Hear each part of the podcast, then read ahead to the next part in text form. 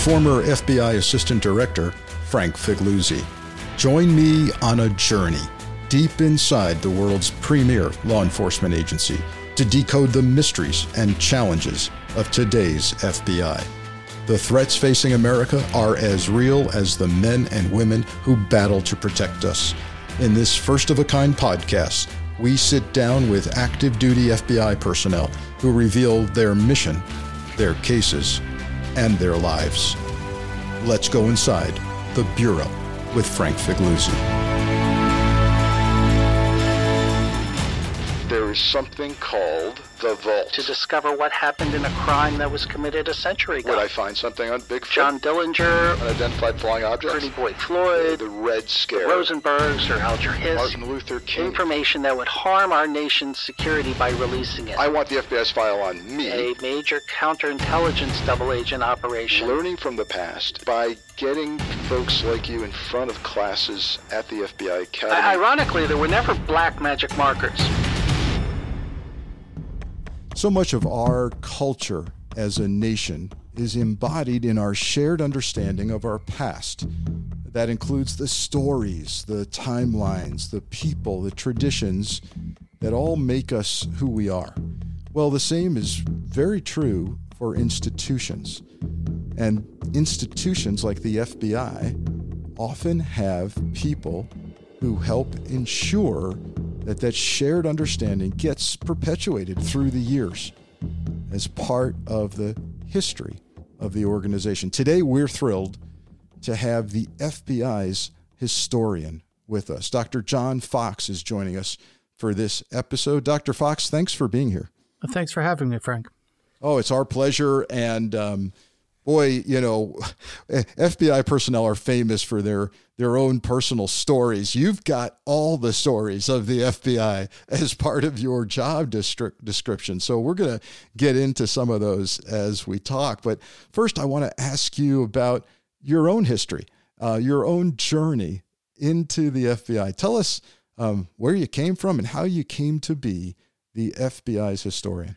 Well, I look at it as a, a, kind of the right place, right time sort of thing because I was in grad school working on a doctorate in American history and wasn't too fascinated by the uh, dissertation I was thinking about. And one of my professors said, You know, I have a bunch of old FBI files. Maybe you'd like to take a look at them. And I got hooked. It was an old spy case right around the time that the uh, Venona transcripts were being declassified and released, and, and Cold War history was changing. And so I got really interested in the Bureau and spies and counterintelligence. And after um, researching for a bit and beginning to write, I needed a real job, and the Bureau was hiring for Freedom of Information Act processors. So I kind of got my foot in the door at the end of um, Attorney General Reno's push to improve the uh, FBI's backlog with regards to FOIA requests. And and so you come on board a, as a processor of Freedom of Information Act requests. How does them? How, how do we make that move to becoming the historian for the bureau? Well, I, I was still writing my dissertation, but was kind of hoping that I could convince the bureau after I'd gotten my feet wet that they needed a historian again. Uh, we hadn't had one since the early '90s when my predecessor had left the bureau, and so when a note went out three months into starting in the FBI that they were going to hire a historian again, I jumped on and introduced myself. And they said, Great, but you don't have the doctorate. But if you'd like to do history, come on over and you can work with the historian when we hire someone. And at the time, they didn't find anybody and waited until I finished and then reopened the position. And I applied again, and that time I got it. So I've been officially telling the Bureau's history since 2003. Wow, a story of uh, of persistence certainly, and also timing. Right place, right time helps tremendously, and uh, I'm sure I'm sure you had a good reputation. Or they would not have looked at you for uh, that that role and kept kept it in house. So now, tell us what an FBI historian does. What's your job description, and and then more importantly, what's your what's your average week look like? Well, I, I think it kind of goes to what you were saying about about telling our story and about getting to hear other people's stories because in that sense i get to to learn you know a little bit of everything about what most of us in the bureau do And then I get to share that and try to put it in context, try to explain it to both ourselves and to uh, the wider public about what the FBI does, why it does it, and what some of the constraints are and how we do it. Both, um, you know, mistakes we sometimes make, but but certainly more importantly, even, you know, the the Constitution and, and laws and regulations that guide us, the history that forms us, and so forth. So, in that regard, given how broad the FBI's mandate is, you know, my day can be anything from talking about uh, sports history to spies to terrorists to serial killers, and it changes from day to day depending on what people need to know about. It's pretty cool. It's, it's pretty cool. You have you have the collective two beer and three beer stories, as we say when when all of us are telling war stories from our. Well, our I'm not career. allowed to do that during the middle of the day. We still Yeah, have no. those uh, Louis Freeh Blue Line policies we've got to worry about. I, I, I understand. At least not on government property. I understand. Well, let's. Um, we're not constrained by that. At least I'm not on on on my end of the conversation here. Let's let's talk about access to the FBI's stories, the FBI's files. So many of our listeners are probably wondering. How do I even, if we're talking to an FBI historian and he's got access to all that, how do I get access to some of that? You mentioned you began your career at the FBI th- with the Freedom of Information Act process that allows citizens to get access to certain FBI files. What what's the story with that? What what is FOIA? Um, how many requests for files come in in an average year? And um, how does the process work? The Freedom of Information Act process is a, a law that's been with us for, for a couple of generations at this point. It was passed first back in the 60s to allow people to get access to information that the government compiles in the work it does, you know, because our fellow citizens have a right to know what we do on their behalf. And so over the years, these laws have come to uh, you know let people look at subjects that they're really interested in and so people write into the FBI or they they send us an email through our FOIPA system, Freedom of Information Act and Privacy Act system, and request information files on specific subjects. And it could be a person, it could be um, a procedure or a policy, it could be uh, just a broader topic and, or a specific event. And, and so through the, the process, which includes reviewing our records to see if we have anything responsive to it, and then going through any responsive records and removing that information that we still have to protect, things like personal privacy, uh, classified information, the identity of informants, things like that. And then ultimately releasing those documents to the public for them to do whatever they want to do with it. Whether it's uh, checking up on what we're doing or whether it's scratching itch as to, you know, biographical information about a famous person, or it's, you know, trying to, to discover what happened in a crime that was committed a century ago. So this is interesting. I, I, I you know, it, it's a, it's something almost uniquely American that we have such access to our government agencies and even perhaps once sensitive files inside the FBI. So if I hear you correctly, you you don't have to have a personal nexus to a case, a personal connection to a case to request the file. It doesn't have you don't have to say this is I want the FBI's file on me which I'm sure happens quite a bit, but it could be something you're researching or just have a curiosity about. Is that right? Absolutely. Uh, you know, as you said, you know, the, the do you have a record about me is a big question. A lot of people ask it, and the answer is usually no, um, unless you have a good reason for suspecting it. Um, but for a lot of people, it can be anything from, you know, UFOs to, you know, John Dillinger or Pretty Boy Floyd or the Rosenbergs or Alger Hiss, you know, one of our, our kind of big cases in the past that everybody hears about in history books. So, um, in prepping for our discussion today, I learned that there is something called the Vault. So, the FBI has something called the Vault, which presumably is something that you are opening up for the public, that the public can access. How did that even come about? How did this decision to say, um, look, we get so many requests for certain areas of interest that we're going to create this this vault where people can come in and browse right now online uh, without necessarily even making a formal request. Is that a, an accurate understanding of what the vault is?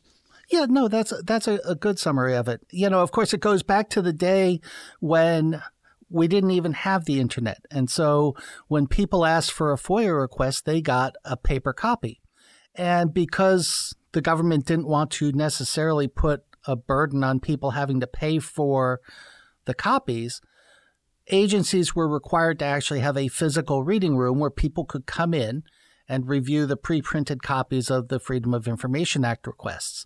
As the internet exploded in the 1990s, the law got amended and said that the government should have an electronic reading room. And so the Vault is actually just our latest incarnation of the electronic reading room, and it's about 12, 13 years old at this point. But we've had our records online since the, the late 1990s. And what it consists of are scanned responses to Freedom of Information Act requests that are popular. The um, current law we work under says that if uh, a certain thing is requested more than three times in a, a period of a couple of years, we should put it up on the vault or whatever your agency's version of the electronic reading room is. So for folks who are listening right now and they're saying, "Okay, I when I get a minute, I'm going to check this thing out. I want to see what's in the vault." How do they get online and find it? Pretty straightforward. It's vault.fbi.gov and it will take you right there and you can access uh, subject lists or you can go through the alphabetical list. I, we've put up uh, more than 7,000 different things over the years, so there, there's quite a variety there. Wow. What would I find something on Bigfoot? Perhaps you would actually. Um, back in the '70s, we were asked uh, to do a uh, forensic examination on some uh, suspected hair, and um, our lab, for uh, the reasons that um, you can find in the file, decided, all right, we will do the testing, and uh, determined that it was most likely another form of animal. It did not appear to have any relation to an unknown unknown beast. I'll put it that way. Right, right, right, right. Let's hit pause so I can talk about Raycon earbuds. I've got my own pair of Raycons, and they're great. There's a lot going on in the world, whether it's stuff you're excited about, like maybe the Cleveland Browns so far this season, or stuff you'd rather not think about, like what is or is not happening inside the DC Beltway. You can't always control the vibes out there but you can always control the vibes in your head with a pair of Raycon wireless earbuds in your ears. Whether I'm working out or just going for a walk, chances are you'll see me wearing my Raycons. Whether you use them to pump up, wind down, work, or work out, Raycons will be your go to for on the go audio.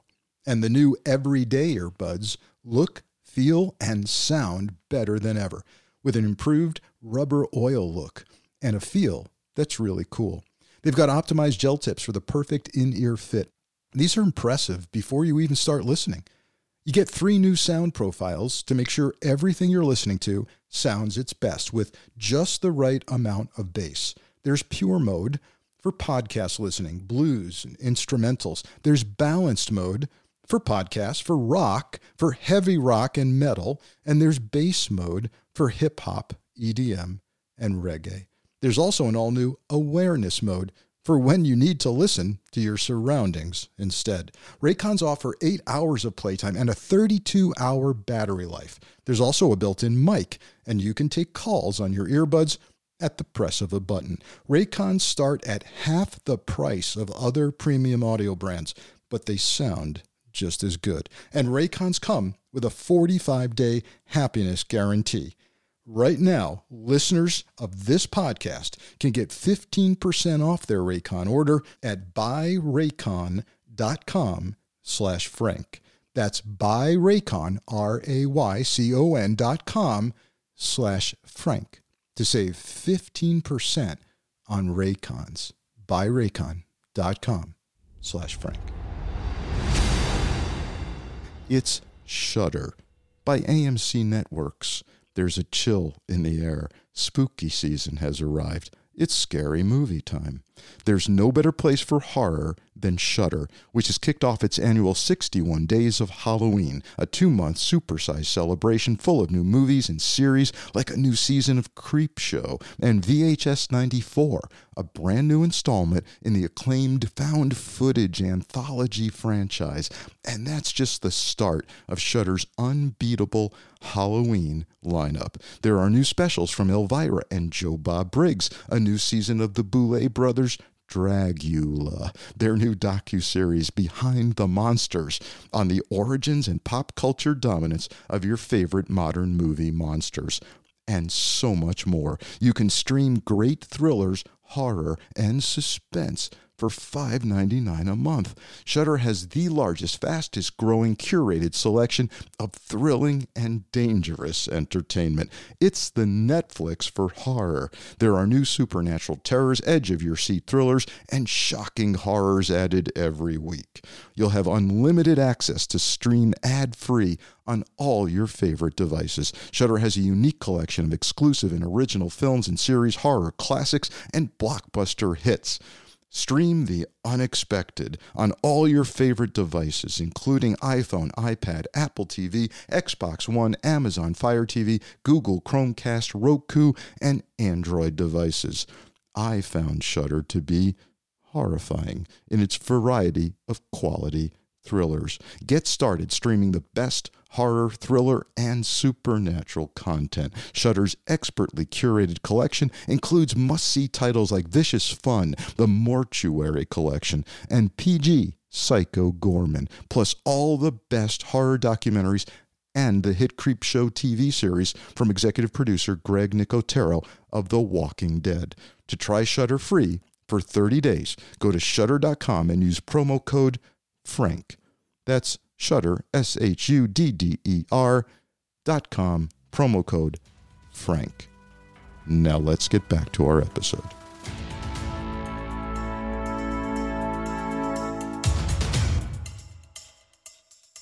So there's been, uh, I think, throughout time, there's been this sense that the FBI did did maintain files on everybody, and that that likely probably came out of perceptions of J. Edgar Hoover, who you know, at least in Washington circles, was thought to you know quote have something on everybody, but. Tell, give us some more a, a dose of reality about about that. You you mentioned people write in asking for their own files. What are what does that look like? What's the reality there? Well, the the reality is obviously we couldn't have information on everybody. Um, you know, there there's just too many people over too long a period of time, even if we wanted to, and even if our country's laws and regulations allowed it, which it doesn't. We collect information in the course of our investigations of allegations that there's been a threat to violate or has a violation of federal law, or there's a national security threat. And so, you know, of course, what we do end up getting is not the bright side of people's lives. You know, we're looking at people who have been injured, people who have been victimized. Uh, we're looking at people who are trying to harm this country. And so we, we do gather a lot of information. When you throw into that the fact that we've also been in charge of our nation's criminal identification record since the 1920s, we've gotten a lot of information about a lot of people. And so when people apply for certain kinds of jobs, when people apply for security clearances, when people are involved in certain things, other agencies, other parts of the government, state, local, tribal, and obviously federal, come to the FBI to see if we have any records about that person in in our databases. And so people often confuse one the fact that we might have their name for a variety of you know essential law enforcement purposes that were collected in in the databases out in Criminal Justice Information Services Division in West Virginia versus FBI investigative files. And so even though we have a lot of information and it does cover a lot of people, it, it doesn't come close to, to everybody as the, the myth goes. Sure. Yeah, and we're we're happy about that as a free and open society. That Big Brother, Absolutely. Big Brother's not uh, spying on us uh, without any legal reason to do so. And so, what are what are some of the reasons why the FBI might say to a requesting person, "Hey, we do have a related file that you're asking about, but you can't see parts of it." What are the criteria for saying no uh, to either an entire file or portions of files? Well, I, there there are a couple different reasons. Um, the first one, and and often the, the most prevalent one, is we just don't have that information. If we do have information, then we review it. And under the Freedom of Information Law, there are non exemptions of information that, that the government is not allowed to release under that law. And for us, in the files that we process, the biggest one is personal privacy, because if a person is still alive, under our laws and regulations, they have a right to privacy.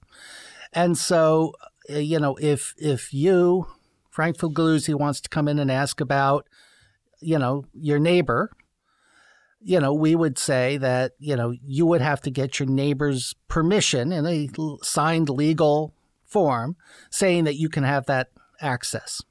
And, you know, obviously, depending on why you're looking for that information, chances are you're not going to be able to get that. Now, if the person's deceased, then privacy isn't the issue. There are, of course, other reasons to take information out. If it is information that would harm our nation's security by releasing it, if it's classified, we would not release it.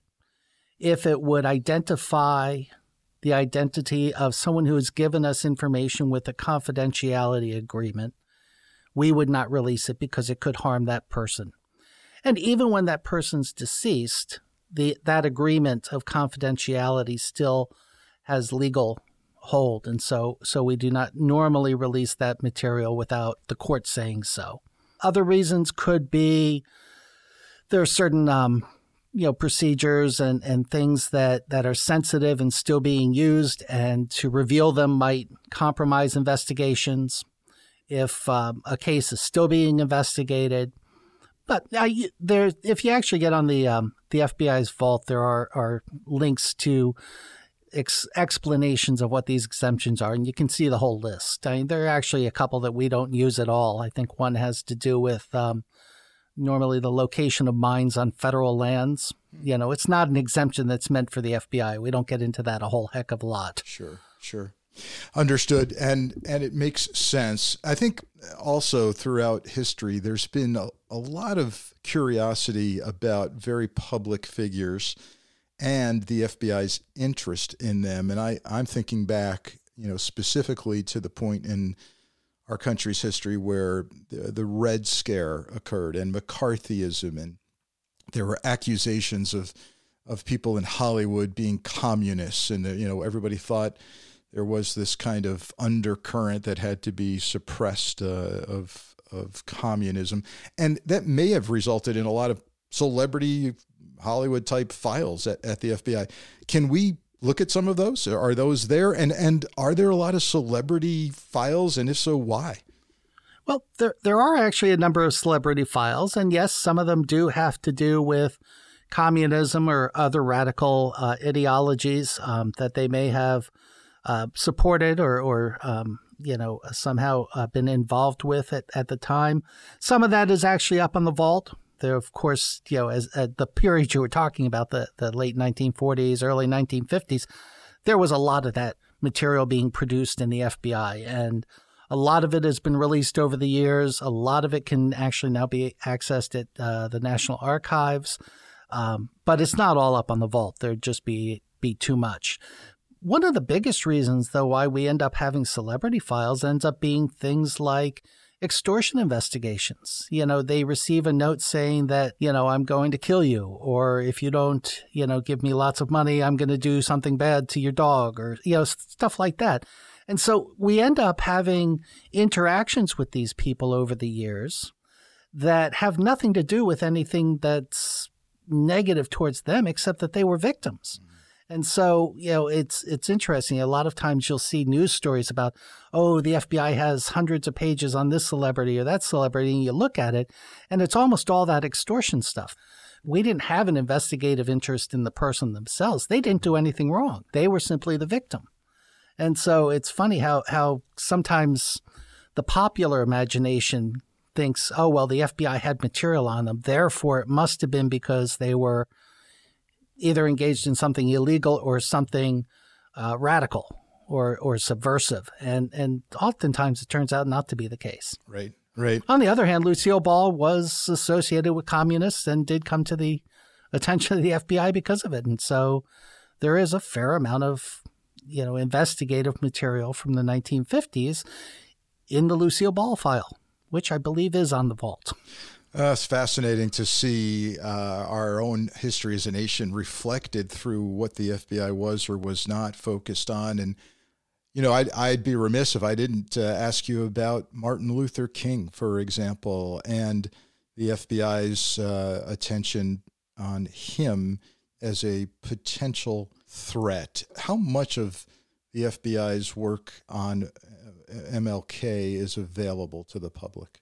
At this point, there there's a fair amount that's available, especially at National Archives, because Congress passed a Collections Act back in the 1990s that said that all the JFK, the Kennedy assassination records, and the King related records should be gathered together and sent to National Archives. And so they've actually made a fair amount available. But one of the the first big FOIA requests that the FBI got was for material related to Dr. King and, and the Southern Christian Leadership Conference. And so some of the biggest releases back in the, the early 1980s, for instance, dealt with this. And, and there have been a number of good books out um, kind of looking at some of this stuff. And obviously, um, you know, Congress itself had exposed at least the bare bones of, of the investigation of some of the, the areas where it went um, completely off the rails, uh, the damage that had been done, and so forth in the 1970s. And so there were records that came out through the congressional oversight of especially the Church Committee of the um, House Committee on a Select Committee on Assassinations.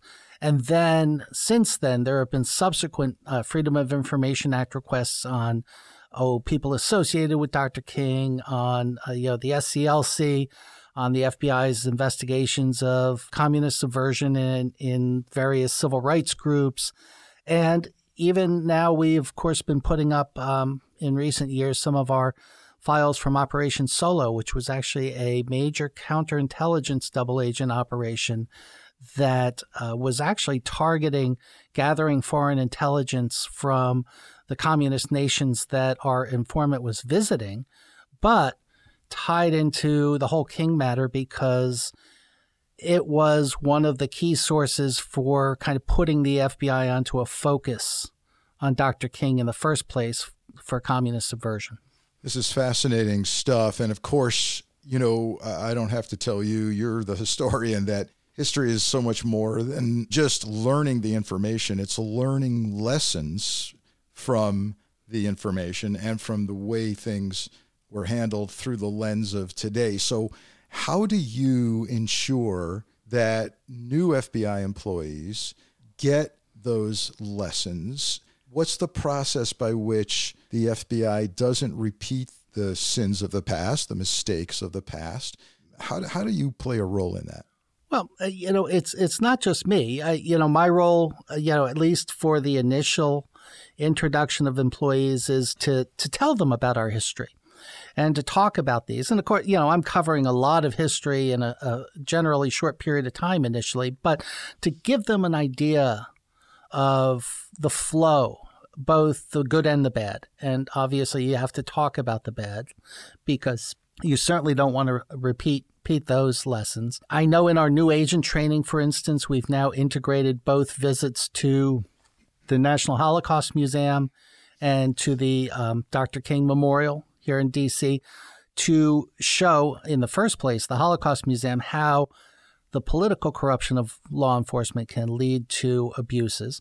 And in the example of Dr. King, how both that combination of you know tunnel focus and, and personal animosities can lead to really serious abuses. And so the idea is to show people that we are given an awful lot of trust. And with that trust, we have to be aware not only of what our job is and what we're doing, but also how we can make mistakes and how we should avoid that.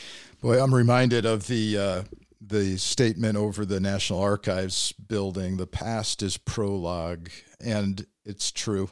And there are lessons to be learned from our past. And I'm really glad to hear that that you're a part of getting in front of uh, new employee orientation classes, new agent orientation classes, and all the bureau is doing to ensure that there's an understanding of history and and the value added is there from learning the lessons. Hey, let's break here for me to tell you about a supplement I've been using personally for about a year. I was looking for faster recovery from tougher workouts, especially since I'm not getting any younger. What I found on my own was Tru Niagen. Tru Niagen helps fuel the cell's energy engines, maintains cellular metabolism, and even supports heart health in combination with a healthy lifestyle. With 13 published human clinical studies and backed by Nobel Prize winners, Tru Niagen is a supplement that's clinically proven to boost NAD levels, an essential coenzyme required for cellular energy and repair. Since taking Tru Niagen, I have more resiliency and it helps my muscles recover after workouts. Whether you're an athlete, busy parent, or busy grandparent, Tru Niagen can be part of a lifestyle of healthy aging. Add more vitality to your life today with Tru Niagen. Right now, new customers can save 10% on their first purchase by going to truniagen.com slash frank and use code FRANK. That's truniagen.com slash frank, code frank, to save 10% on your first purchase. Tru Niagen, that's T-R-U-N-I-A-G-E-N dot com slash frank, code frank. These statements have not been evaluated by the Food and Drug Administration. This product is not intended to diagnose, treat, cure, or prevent any disease. And we're also sponsored by SimpliSafe Security Systems. Imagine if every crime could be halted before it happened. Well, while you can't stop every criminal in their tracks, what if you could deter them? That's what SimpliSafe's new wireless outdoor security camera does. It's wireless so it can install anywhere, extending SimpliSafe's perimeter of defense from your windows and doors to the far corners of your property. That's right. SimpliSafe, the system that US News and World Report names Best Home Security System of 2021, just got even better. This brand new outdoor security camera is engineered with all the advanced tech to help keep you and your family safe. It has an ultra wide 140 degree field of view so you can keep watch over your entire yard. It has a 1080 pixel HD resolution with an 8x zoom. That means you can zoom in and clearly see things like faces and license plates to capture critical evidence. And it has an easy to remove rechargeable battery, so it doesn't need an outlet and can go anywhere on your property. This camera has it all, and it integrates with your SimpliSafe home security system, extending its protection to the outside. Together, it means every door, window, and room are protected, and now your property will be too. To learn more about the exciting new SimpliSafe wireless outdoor security camera, visit simplisafe.com slash bureau. SimpliSafe is offering 20% off your entire new system and your first month of monitoring service free when you enroll in interactive monitoring. Again, that's SimpliSafe, S-I-M-P-L-I-S-A-F-E dot com slash bureau. Let's pause here for a new sponsor that's joined us just in time for the holidays. If you're like me, you're always looking to give a gift that really means something. A gift to loved ones that makes them feel special and unique, just like the relationship you share. That's why I'll be giving the gift of Storyworth. Storyworth is an online service that helps you and your loved ones preserve precious memories and stories for years to come. It is a thoughtful and meaningful gift that connects you to those who matter most. Every week, Storyworth emails your relative or friend a thought provoking question of your choice from their vast pool of possible options. Each unique prompt asks questions you've never thought to ask, like What's the bravest thing you've ever done in your life? Or if you could see into the future, what would you want to find out? After one year, Storyworth will compile all your loved ones' stories, including photos, into a beautiful keepsake book that you'll be able to share and revisit for generations to come. This is a great gift to give parents or grandparents, aunts, and uncles because it will be passed down for generations of grandkids and great grandchildren. Reading the weekly stories helps connect you with loved ones no matter how near or far apart you are. You'll learn new things about your loved one that will draw you even closer. With Storyworth, I'm giving those I love a most thoughtful personal gift from the heart and preserving their memories and stories for years to come. Go to Storyworth, that's one word, dot com slash frank and save $10 on your first purchase. That's storyworth.com slash frank to save $10 on your first purchase. Now, let's get back to our guest.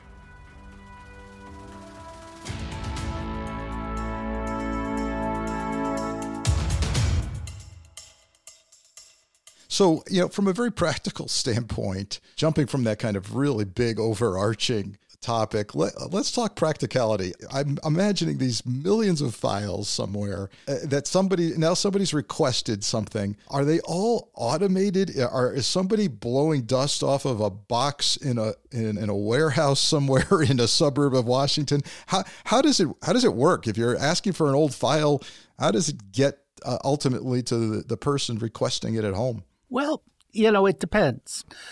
Once the file has been created, and it is introduced into our records keeping system. Nowadays, of course, that's an electronic process, but we still have control of a lot of the old paper that we had prior to not all that long ago, as you well know. So, on the one hand, our physical files are in a state of the art records complex now and all managed centrally. They, um, you know, of course, are all indexed within our central record system. And so the FOIA processors can go and look and see if we have records on something. Now, there are still those records that, that kind of haven't gone to National Archives or been destroyed because they, they weren't of any historic value anymore that we have, and those become a little more difficult. But know, we can still they're still indexed. We still have access to the old indices, and so we can check those records as well. And then we have also over the last oh good 20 years been sending an awful lot of material to the National Archives so that it can be made a part of their permanent collections for U.S. citizen uh, persons to uh, and um, you know other researchers to make use of. And so sometimes we, now we have to tell people, well, actually, we don't have that record anymore. We sent it to National Archives. Or sometimes we'll tell them, well, we do have that record, and we've determined that it looks like they're, you know, um, 50 or 60 pages, and we'll get it to you you know, as soon as we get it processed. Or maybe we might have to tell them, well, there seems to be a lot of material here. It's going to take us a while to go through it. We'll start sending you batches of it as we process it. It's a, it creates a tiered system mm. depending on, on how much responsive material there is. And then some someone, some human being, presumably has to sit down and look at the file that's being requested and say, "Well, wait a minute, this is still classified, or this gives up a an informant's name, or there's a privacy concern." That's when I think the infamous black magic marker comes out, and we've often seen, we've often seen even uh, journalists on TV saying, "We've received." the file requested and there's all black marks all over it. What who who yeah. does that and and how, how does that work? Ironically, there were never black magic markers. Uh, we actually used to use either red or brown, and then we would slap the document after we lined out whatever was being redacted. We put it onto a Xerox machine that had a filter that filtered out red or brown, and so the copy came out black. Interesting. Well, we got a little bit of his, got a bit of history right there. well, a little practical history, and I remember that you know you would kind of get a little heady there for. Um, you know, if you spent too much time lining out stuff because of the smell of the markers. But true, it's true. You didn't start hallucinating. It wasn't that bad. Nowadays, of course, we do it digitally. You know, our our processors have a scanned image of the file up in front of them, and they have uh, tools that allow them to graphically black out what they need to do, put in what the exemptions are that that are being used, and then the the computer creates a um, an image of that page with the redactions, and then those images are compiled into a PDF and provided to the requester. Got it.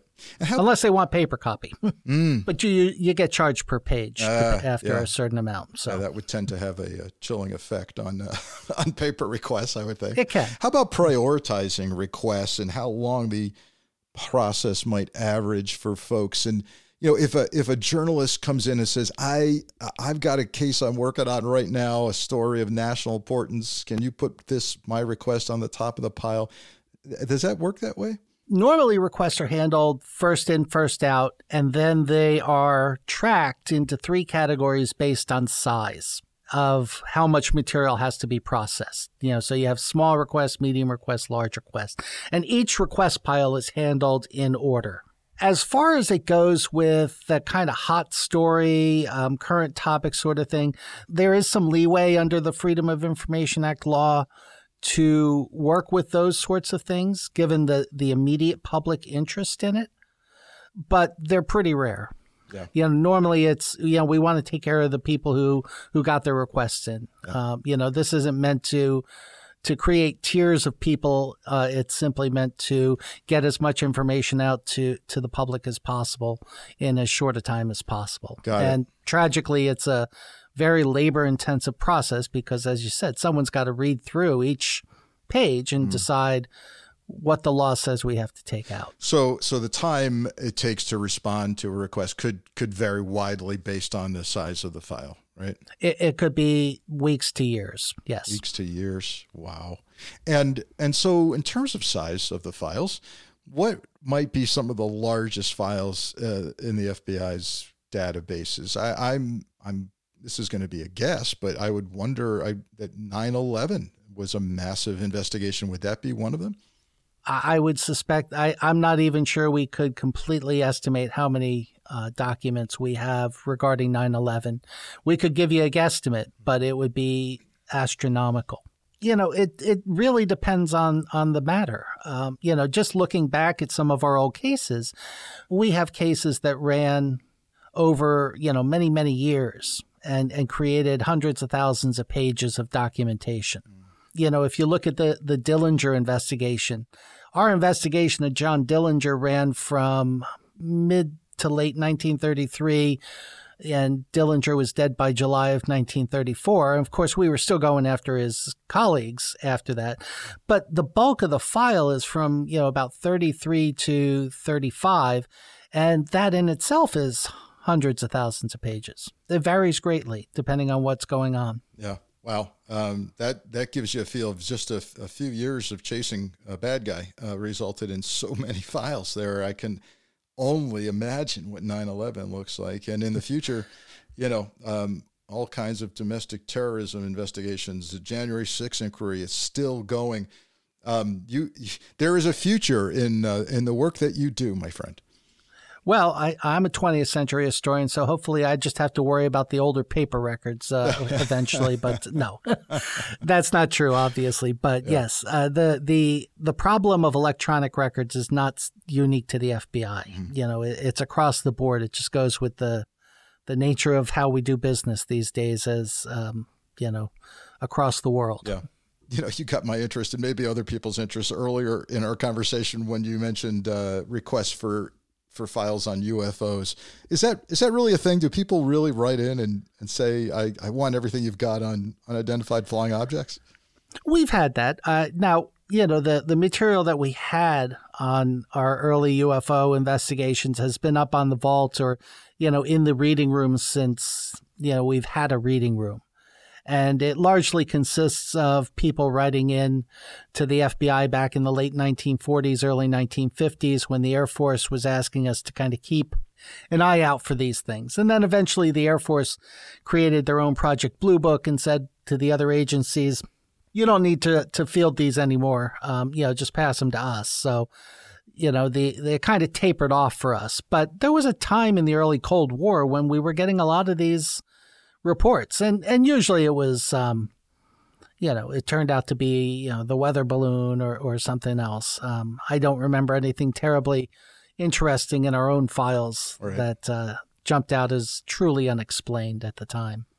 Well, this has been fascinating um, on a number of levels. I think first the the acknowledgement, and for many, for the first time, many of our listeners for the first time, hearing that the FBI has a historian, cares enough about the value of its history, the lessons uh, embodied in, in its own files, to actually have a professional like you on board. I'm I'm glad they do, and then just this this real sense of culture learning from the past, not repeating any abuses or excesses of the past by getting folks like you in front of classes at the FBI Academy in orientation processes for new employees.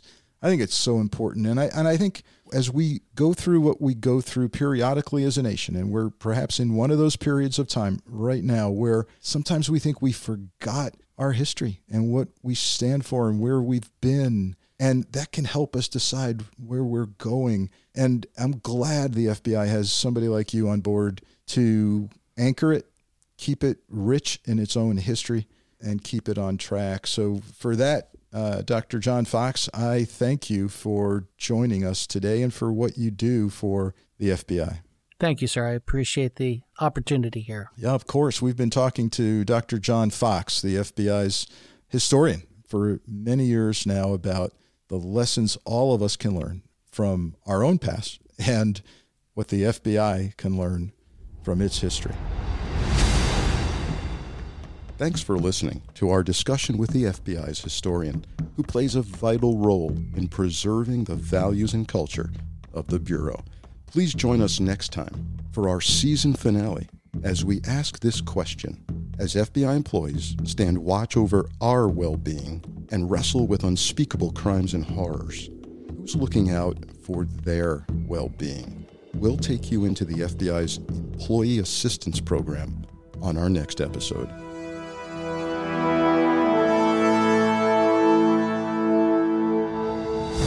The Bureau is written by Frank Figliuzzi and executive produced by Allison Gill with sound design and editing by Molly Hockey, with podcast art design by Johanna Coxeter. Music for The Bureau is written and composed by Peter Rydberg. The Bureau is a proud member of MSW Media Network, a collection of independent creator-owned podcasts focused on news, politics, and justice.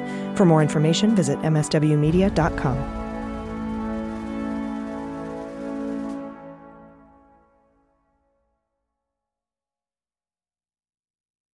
Get ahead of postage rate increases this year with Stamps.com. It's like your own personal post office. Sign up with promo code PROGRAM for a four week trial plus free postage and a free digital scale. No long term commitments or contracts. That's Stamps.com code PROGRAM.